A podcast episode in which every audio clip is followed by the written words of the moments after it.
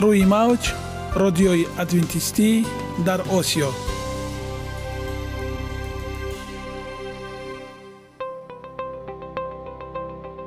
Шунавандаҳои азиз саломи самимии моро пазиро бошед.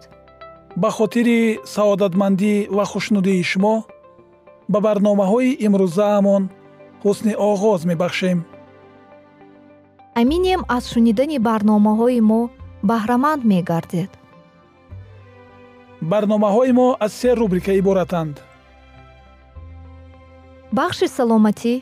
Ки дар он мо бо шумо дар бораи тарзи ҳаёти солим ғизои дуруст ва пешгирӣ кардани бемориҳо суҳбате хоҳем орост. Ахлоқи ҳамида. Чуноне ки бузурге гуфтааст олитарин арзише ки волидайн ба фарзанд медиҳанд ин тарбияи хуб аст. Нури маърифат ваҳии умедбахш. Розҳои ниҳонии нубувватҳо дар китоби муқаддас. Бо мо бошед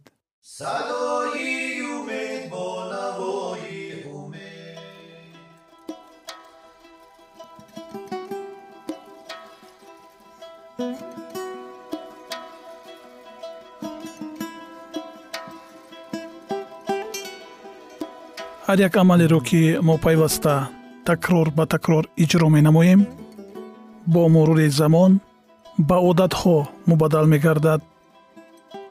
Одатҳо бошад дар навбати худ хислати инсонро ташкил медиҳанд. Агар хоҳони онед ки дар зиндагӣ ҷомеа ва оила шахси муътабар ва муваффақ бошед пас ҳар амали некро одати ҳаётии худ гардонед одатҳои муфид чунин аст бахши навбатии мо бо мо бошед пирӣ кӯҳансол шудан бад нест сину соли инсонро на аз рӯи таскира балки аз рӯи маҳорат ва қобилияти фаврӣ ва иҷтимоии ӯ муайян мекунанд ин ҳолат одам на аз рӯи сину сол балки аз рӯи саломатии ӯ муайян мешавад пирӣ ҳамон вақт меояд ки беморӣ ва нотавонӣ дар анҷоми корҳои рӯзмарра болои одам ғолиб мешаванд баъзе одамон нисбатан ҷавон ҳарчанд ки чандон умри дароз надида бошанд ҳам вале пир маълум мешавад одамҳо одатан ё бемории кӯҳна доранд ё маъюбанд ё кудом навъи фоҷиа ин гунаи зиндагиро аз сар гузаронидаанд бештари онҳо гӯшанишин ва мардумгуриз шудаанд ва аз зиндагӣ дилсард шудаанд дигарон бошанд дар пирӣ низ дили шод доранд кӯшиш ва ғайрати ҷавонӣ доранд ҳаёти пурсамарро аз сар мегузаронанд баъзеҳо мегӯянд ки пирӣ он қадр ҳам бад нест оё ин мумкин аст ҳамааш ба он вобаста аст ки мо ба ин масъала чӣ гуна нигоҳ мекунем агар аз ин нуқтаи назар қувва ҷисмӣ ғайрат ва камтар будани бемориҳо бошад он худ ба худ маълум ки ҷавонӣ беҳтар аст вале барои итминони комил ба худ доштан тафаккури солим дурандешӣ нуқтасанҷ будан маҳорати одамшиносӣ озодии бештар ва ташвишҳои камтари бузургсол будан шояд беҳтар бошад таҷрубаи ҳаёт ҳамеша хуб ёрӣ медиҳад масалан аксарияти филосуфон оҳангсозон رسامان و نویسندگان با مرور زمان و بزرگسال شدن تکمیل می‌یابند. آیا اکثریت اشخاص در سن 65 ساله بالاتر از بیماری های کهنه رنج نمی‌کشند؟ در جمعیت ما زیاده از 80 درصد آدمان از 65 ساله بالا مشکلی به سلامتی وابسته بوده مثلا فشاری بلند، خون تسلب شراین و بیماری های دل دارند. ولی این بیماری ها عموماً به کم کردن قابلیت کاری سبب نمی شوند.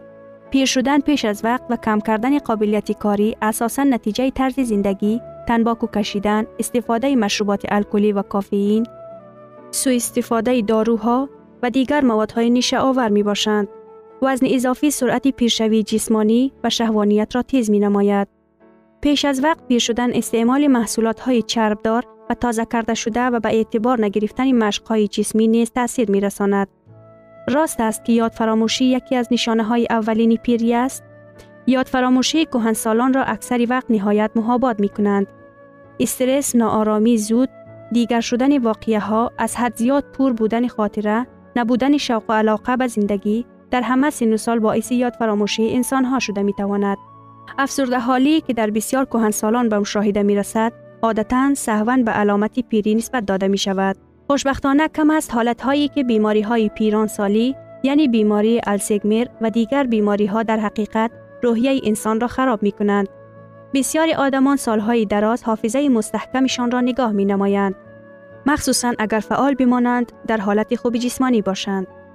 زمان امروزه هرچند که دشوار است برای زندگی زیباست زندگی فعالانه اجتماعی اینچنین مشقهای جسمانی خوراک عاقلانه حل مشکلات های صحی سری وقت آن و دستاوردهای معاصر طب روند پیری را عقب می اندازد. امروز انسان ها می توانند حتی در 80 و 90 سالگی خود عقلا و جسما مکمل بمانند. بسیاری ها اینچنین از جهت شهوانی نیز فعال می مانند. عالمان باز مقرر نمودند که مناسبت خوش و خوب مثبت نسبت به زندگی قوه های حمایت کننده ارگانیسم انسان سیستم امنیتی او را مستحکم می نماید. این سیستم مرکب حمایه یکی از مهمترین کلیدهای تندرستی می باشد. در کتاب مقدس چنین آمده است دلی شاد سلامتی می بخشد ولی روح غمگین ایلیک را خشک می کند. ماده پرده حجره یعنی کلیچتکا تبلیغات دقت جلب کننده است. تصورات ها درباره زندگی حیرت آور است. محصولات فراوان تر و تازه به شکل حیرت انگیز در میکسر انداخته می شود. نتیجه شربتی با لذت در تمام کشور انسانهایی به معجزه تکنولوژی عادت کرده و به سلامتی صادق باز یک راهی کوتاه و جالب را برای زندگی خوب شربت ها را از میوجات و سبزیجات غیر مقدم می گویند. آیا شربت ها در حقیقت آنقدر خوبند که درباره شان سخن می گویند؟ هم بله و هم نه. آنها نوشاکی های سرغذا اند ولی برای آنکه بسیاری شربت ها به طلبات طبی که به آنها نسبت می دهند جوابگو نیستند. با یاری ماشین آب میوه محصولات حاصل می شود که ماده های غذا دهنده زیاد دارد ولی این محصولات با راهی جدا نمودن کلیچیتکا با ارزش به دست می آید. از 5 کیلو محصولات تازه دو لیتر شربت با مزه گرفتن لازم است. ولی تقریبا تمام کلیچیتکای پربها که ارگانیسم به آن احتیاج دارد این 3 کیلوگرم مغز میوه و سبزیجات دور انداخته می شود این روند آسیاب های صناعتی 100 ساله نزدیک را به خاطر می آرد وقتی که در کارخانه ها سبوس و جنین های نش را یعنی کلیچیتکا و ماده های غذایی از غلجات جدا نموده در باقی مانده محصولات مقدار کمی محلول و ماده های غذایی را چون در آرد سفید و برنج سفید می ماندند افسوس که این محصولات ها هنوز هم غذای اساسی بسیاری خلق ها می باشند کلیچتکا یا محلول چیست؟ کلیچتکا این تارهایی اند که اساسی رسنی را تشکیل می دهد. از بس که کلیچتکا در راه میده و روده از اول تا به آخر هضم ناشده می گذرند، مدت دراز چنین به حساب می رفت که آنها ارزش ندارند. استفاده نبردن آن ارزش کالوری غذا و سرعت به خون جذب شوی ماده های غذایی را زیاد نمود. در زمانهای پیش این افضلیت به حساب می رفت. نمودهای زیاد کلیچتکا یعنی محلول به دو گروه جدا می شوند. محلول هایی که در آب حل می شوند یعنی محلول حل شونده و محلول حل نشونده محلول در ارگانیسم انسان کدام نقش را بازی می کند آن در بسیاری روندهای ارگانیسم عمل می کنند محلول حل شونده قابلیت بلندی جذب آب را دارد یعنی چهار یا شش مراتبه بیشتر از حجم خود در نتیجه در میده و روده خمیری ملایم اسفنج مانند حاصل می شود حس پوره میده نظر به غذایی که محلول کم دارد زودتر فرا می رسد و این به خودداری از پرخوری و نظارت نمودن وزن یاری می رساند. محلول از آب ورم کرده به مثل اسفنج تر شده عمل نموده روده را پر می کند که باعث فعال شدن آن می گردد. اگر غذایی که محلول کم دارد در اعضای حازمه به شکل سخت در دوام 3 5 روز حرکت کنند آنگاه خمیر اسفنج مانند محلول در خوراکه این راه را خیلی زودتر در 24 یا 36 ساعت می گذرد. این اکثریت قبضیت ها را جور می سازد. و مشکلات های بواسیر و بیماری های دیویگریتی کلیری را کم می گرداند. از بس که غذا توسط روده زودتر می گذرد بنابراین آن به گندیدن کمتر مایل است. برای عملی کانسرگین ها و دیگر ماده های ضرر رسانی نادرکار که باعث ورم کردن دیوارهای روده می گردند وقتی کم می ماند. محلول اینچنین پرده لعابی روده بزرگ را از دست مانده های خوفناک غذا حمایه می کنند.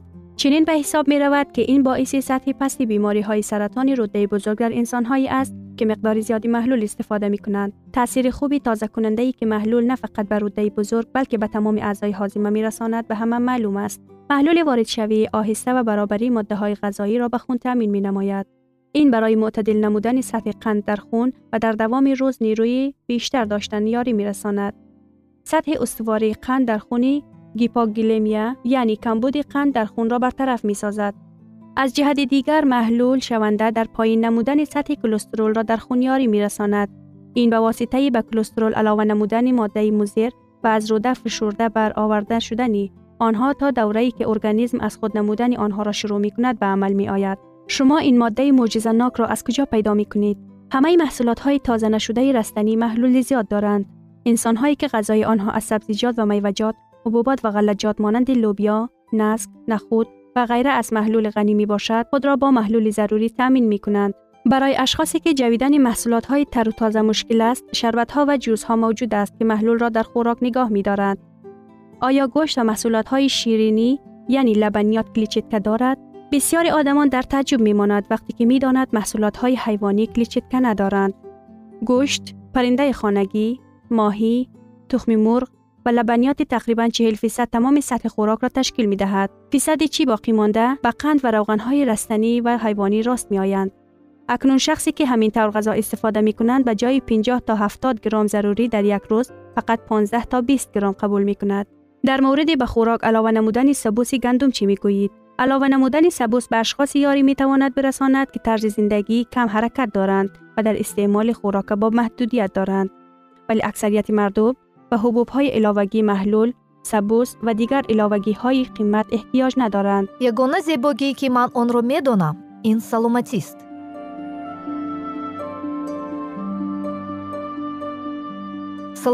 رو احتیاط کنید.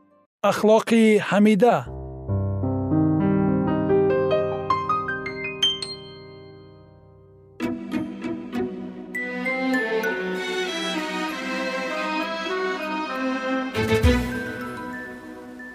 Исьён дар осмон. Мағрур гаштани азозил. Тафриқаандозиҳои ӯ дар миёни фариштагон ва зидди худо руҷӯъ кардани шайтон ин буд мавзӯи гузаштаи мо. Акнун идомаи онро бо ҳам мешунавем. Бо мо бошед. Далелҳо ва хоҳишҳои фариштаҳои ба худо содиқро бо нафрат рад намуда азозил онҳоро ғуломони фирифташуда номид. Бартарии ба масеҳ баёнёфтаро ӯ ҳам нисбат ба худ ва ҳам нисбат ба ҳама аҳли осмон беадолатӣ номид ва изҳор намуд ки дигар намехоҳад поймол кардани ҳуқуқҳои онҳо ва худро сабр кунад ва тасдиқ намуд ки ҳеҷ гоҳ ҳокимияти олии масеҳро эътироф намекунад. Ӯ омода буд то барои ба иззату эҳтироме ба вай тааллуқ надошта ва пешвои ҳамаи онҳое буданд ки мехостанд аз паси ӯ бираванд бо қатъият даъво кунад. Ба онҳое ки бо ӯ ҳамроҳ мешаванд ҳукмронии нав ва беҳтареро ки дар он ҳар нафар аз озодӣ ҳаловат мебарад ваъда дод. Фариштагони зиёде нияти аз ӯ пайравӣ карданро баён намуданд. Аз рӯҳбаландшавие ки даъватҳои ӯ ба он қабул гардида буданд сарфароз шуда умед дошт ҳамаи фариштагонро ба ҷониби худ ҷалб намояд то ки ба худи худо монанд шавад ва аз болои тамоми аҳли осмон ҳукмронӣ кунад аммо он замон низ фариштагони содиқ азозил ва пайравони ӯро барои итоаткорӣ ба худо розӣ мекунонданд онҳо дар хусуси он оқибатҳои марговаре сухан мегуфтанд ки натиҷаи беитоатӣ мегарданд. Онҳо бовар мекунонданд ки барои офаридгор шикастани истодагарии густохонаи онҳо ва ба таври арзанда ҷазо додан ҳеҷ мушкилӣ надорад ҳеҷ як фариштае наметавонист ба шариати илоҳӣ ки чун худи худо муқаддас буд бо муваффақият муқобилият нишон диҳад. Онҳо фариштагонро огоҳ мекарданд ки ба далелҳои бардуруғи азозил гӯш надиҳанд. Ӯро розӣ мекунонданд ки бо ҳамроҳии пайравони худ фавран ба назди худо биравад ва дар назди ӯ пушаймонияшонро аз гумроҳиҳои худ изҳор намоянд ва аз гуноҳи худ аз он ки онҳо даъвои хират ва ҳокимияти ӯро кардаанд тавба кунанд. Бисьёриҳо барои ба ин розикунониҳо гӯш додан аз норизогии худ тавба кардан ва аз нав ба даст овардани марҳамати падар ва писар майл доштанд.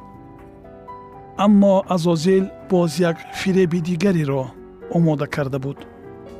Фитнаангези пуриқтидор изҳор намуд ки фариштагоне ба нуқтаи назари ӯ ҳамфикр аз ҳад гузаштаанд ва акнун роҳи бозгашт надоранд ва ӯ бо шариати илоҳӣ шинос аст ва медонад ки худо онҳоро бахшидан намехоҳад. Ӯ баён намуд ки ҳамаи иштиёқмандони ба нуфузи осмон хоҳиши итоат карданро дошта аз мартаба ва иззату эҳтироми худ маҳрум карда мешаванд.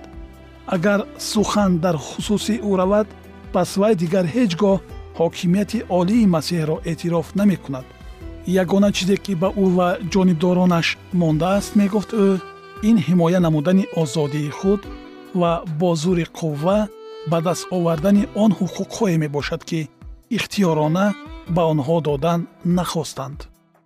Дар ҳақиқат барои худи шайтон дар хусуси тавба андеша кардан аллакай хеле дер шуда буд аммо бо фариштагони фирифта намудаи ӯ кор ранги дигар дошт. Ҳамдардӣ ва хоҳишҳои самимонаи фариштагони бегуноҳ барои гумроҳшудагон дари умедро кушоданд.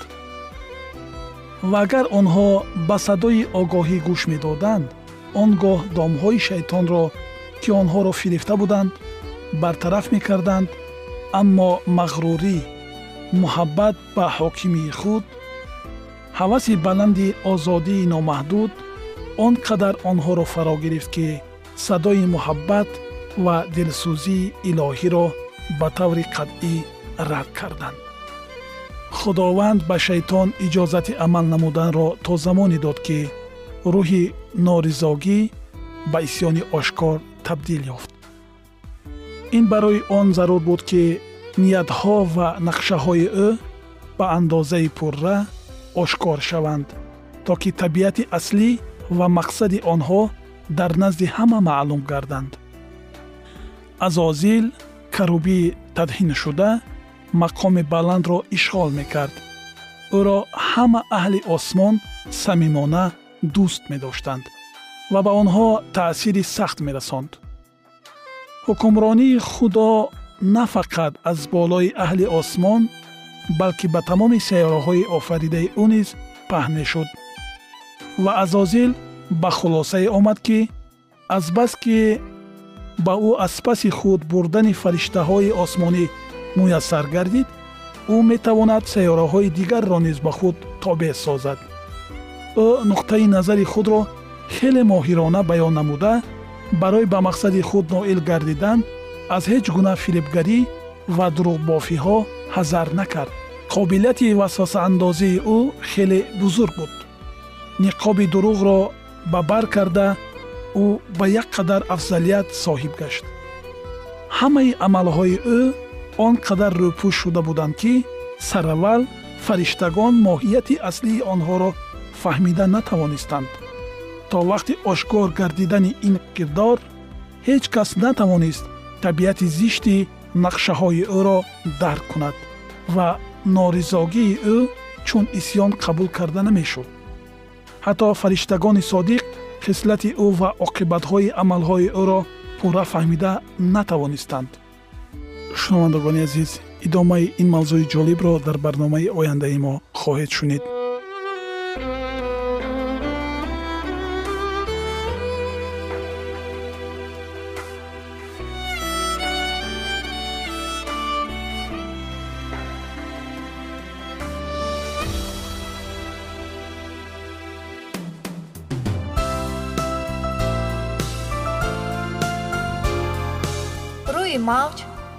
радиои адвентистӣ дар осиё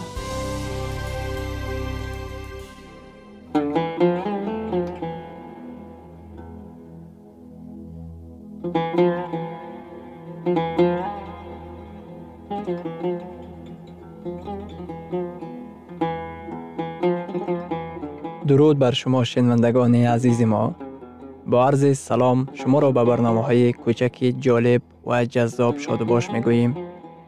шуморо ба барномаҳои кӯчаки ҷолиб ва ҷаззоб шодубош мегӯем ин ҷо мо метавонем барои худ аз каломи худованд ҳақиқатҳоро дарёбем бо таъин кардани ҳаводиси оянда ва ифтитоҳи роҳи niҷот дар сафҳаҳои каломи муқаддаси ҳаққи таоло моро танҳо нагузоштааст мо шуморо ба омӯзиш ин ганҷи бебаҳо даъват менамоем акнун бо ҳам мешнавем ки худованд чӣ сирреро ба одамон ошкор ва таъин кардааст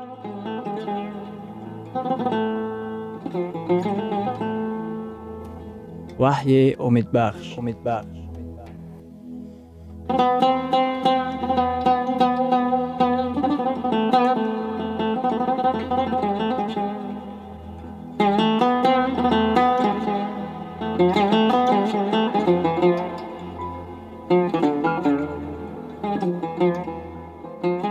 мавзӯи имрӯзаи барномаамон воқеаҳои охирин ва китоби ваҳӣ мебошад ҳамчунон ҷамъият ба ду гурӯҳҳо ҷудо шуда буданд? Оре. Ҳамчунон як гурӯҳ одамон гирифта лекин гурӯҳи дигар монанда шуда буданд? Ба одамоне ки дар айёми нӯҳ гузошта шуда буданд чӣ воқеа рӯй дод? Онҳо дар обҳои тӯфон ба ҳалокат расиданд. Исо сухан гуфтанро давом медиҳад. Луқо боби ҳабдаҳум ояи бисту ҳаштум ва чӣ тавре ки дар айёми нӯҳ буд. Дар айёми лут чӣ воқеа рӯй дод? Як гурӯҳи одамон аз шаҳр берун карда шуданд? Оре. Ва чӣ тавре ки дар айёми нӯҳ буд? Аз ду гурӯҳ фақат як тоаш наҷот ёфт. Як гурӯҳ наҷот ёфтанд ва барои бо масеҳ вохӯрдан ба боло бурда мешаванд. Гурӯҳи дигар ба ҳалокат мерасанд. Дар вақти дуюмбора омадани масеҳ нобуд карда мешаванд. Ва чӣ тавре ки дар айёми лут буд. Як гурӯҳ аз шаҳр берун шуданд ва наҷот ёфтанд гурӯҳи дигар дар шаҳр монданд ва нест карда шуданд. Дар хусуси ҷудошавии дуньё ҳангоми дуюмбора омадани масеҳ китоби муқаддас ниҳоят аниқ баён мекунад китоби ваҳйи боби шашум ояи панҷум ва ҳабдаҳум. Ва подшоҳони замин ва бузургон ва сарватмандон ва мириҳазорон ва зӯроварон ва ҳар ғулом ва озод дар мағора ва дарраҳои кӯҳҳо пинҳон шуданд ва ба кӯҳҳо ва сангҳо мегӯянд. Бар мо биафтед ва моро аз пеши рӯи тахтнишин ва аз ғазаби барра пинҳон кунед зеро ки рози бузурги ғазаби ӯ омадааст ва кист ки битавонад истодагӣ намояд. Чӣ фоҷиае худованд барои наҷот додани ин одамон меояд лекин онҳо мегурезанд ва аз пеши рӯи ӯ пинҳон мешаванд. Қалби онҳоро тарсу ваҳм фаро мегирад. Имрӯз ин одамон масеҳро дар қалби худ подшоҳ нагардондаанд ва онҳо намехоҳанд ки дар рӯзи омаданаш ӯро чун подшоҳи подшоҳон тамоми коинот тоҷгузорӣ намоянд. Онҳо ба тарсу ҳарос гирифтор мешаванд ва онҳо аз вохӯрдан бо ӯ гурезон мешаванд.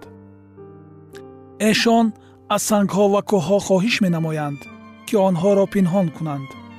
Дар хусуси дуюмбора омадани масеҳ боз як гумроҳие мавҷуд аст ки баъзе аз одамон дар замин мононда мешаванд ва ба онҳо дар айёми ғаму андӯҳ имконияти дигаре дода мешавад. ин гумроҳиро истифода бурда шайтон кӯшиш ба харҷ медиҳад ки одамонро фиреб кунад то ки онҳо нисбати наҷоти худ сабукандешона муносибат намоянд. Ӯ ба онҳо фикреро талқин менамояд ки гӯё мумкин аст ки масъалаи наҷотро ба вақти дигар вогузошт. Ин одамон чунин андеша доранд. То замонҳои ғаму кулфат ман ҳолу вақт дорам. Баъдтар дар бораи наҷот фикр хоҳам кард. Дӯстони азиз мувофиқи китоби ваҳйӣ ва мувофиқи таълимоти масеҳ имконияти дуюм нахоҳад шуд. Замоне дар бораи наҷоти худ андеша кардан фаро расидааст дар бораи наҷоти худ ҳозир андеша намоед. Ҳеҷ гуна имконияти дуюм вуҷуд надорад. Маҳз имрӯз замоне фаро расидааст ки дар бораи наҷоти худ андеша намоед. Омадани масеҳ воқеаи хурсандибахш мегардад. Ба оянда ба таъхир наандозед. Ба вақти муносиб ба таъхир наандозед. Воқеаи аз ҳама хурсандиоварро дар таърихи ҷаҳонӣ аз даст надиҳед. Бешаку шубҳа омадани масеҳ дар тамоми кураи замини мо воқеаи аз ҳама хурсандиовар ва аз ҳама хушбахтиовар мегардад. Дар инҷили юҳанно боби чордаҳум ояи дуюм исо баён мекунад. Меравам то ки барои шумо ҷой тайёр кунам ва ҳангоме ки биравам ва барои шумо ҷой тайёр кунам боз омада шуморо бо худ мебарам. То дар он ҷое ки ман ҳастам шумо низ бошед. Исо меояд. Бо мунавваршавии нурҳои осмонӣ меояд. Оилае ки кӯдаки худро ба хок супурдааст дар замин андӯҳгин мешавад. Аммо ногаҳон гулдуроси барқ шунида шуд. Чароғак равшан дурахшид. Онҳо нигоҳи худро ҷониби боло медӯзанд ва исоро мебинанд ки аз осмонҳо фуруд меояд. Боз як чароғак осмонро аз машриқ то ба мағриб сурох карда гузашт. Фаришта фуруд меояд ва кӯдаки фавтидаи онҳо зинда мешавад. Акнун модар боз ганҷи худро дар оғӯши худ нигоҳ медорад ягон чизе ҳаст ки шуморо барои ба омадани масеҳ омода шуданатон халал мерасонад? Фақат дар ин хусус як андеша намоед. Шавҳар ба занаш ё дӯсташ хабарро дар бораи дуюмбора омадан нақл мекунад. Аммо ба фикри онҳо ин фақат як афсона асту халос. Масеҳ ҳеҷ гоҳ намеояд. Лекин ин воқеа як рӯз ба амал меояд. Ӯ аз осмон фуруд меояд ва моро ба хонаамон мегирад. Он рӯз одамоне ки шубҳа мекарда бошанд нахоҳад буд. Фақат ду гурӯҳи одамонро мебинем наҷотёфтагон ва талафёфтагон тақводорон ва бадкирдорон. Фақат нафаронеро дучор меоем ки бо суханони ана худои мо! Худовандро ҳамдусано мегӯянд ва нафаронеро ки илтиҷо мекунанд то ки сангҳо онҳоро пӯшонанд. Исои масеҳ ягона касест ки ба шумо имрӯз ва ҳамеша умед бахшида метавонад. Ин афсона нест ин тахаюли имондорон нест ин ҳақиқати воқеист боре исо меояд ва ӯ шуморо наҷот додан мехоҳад оё шумо имрӯз хоҳиш доред ки ба масеҳ бигӯед? Исо моро наҷот деҳ. Ман боварӣ дорам ки ту аз осмонҳо меоӣ ва ман мехоҳам ки ба баргаштани ту тайёр бошам. Агар имрӯз ин орзуи дили шумо бошад биёед бо ҳам мегӯем. Оре худовандо моро наҷот деҳ. Ман мехоҳам ки ба вақти омадани ту تیار باشم.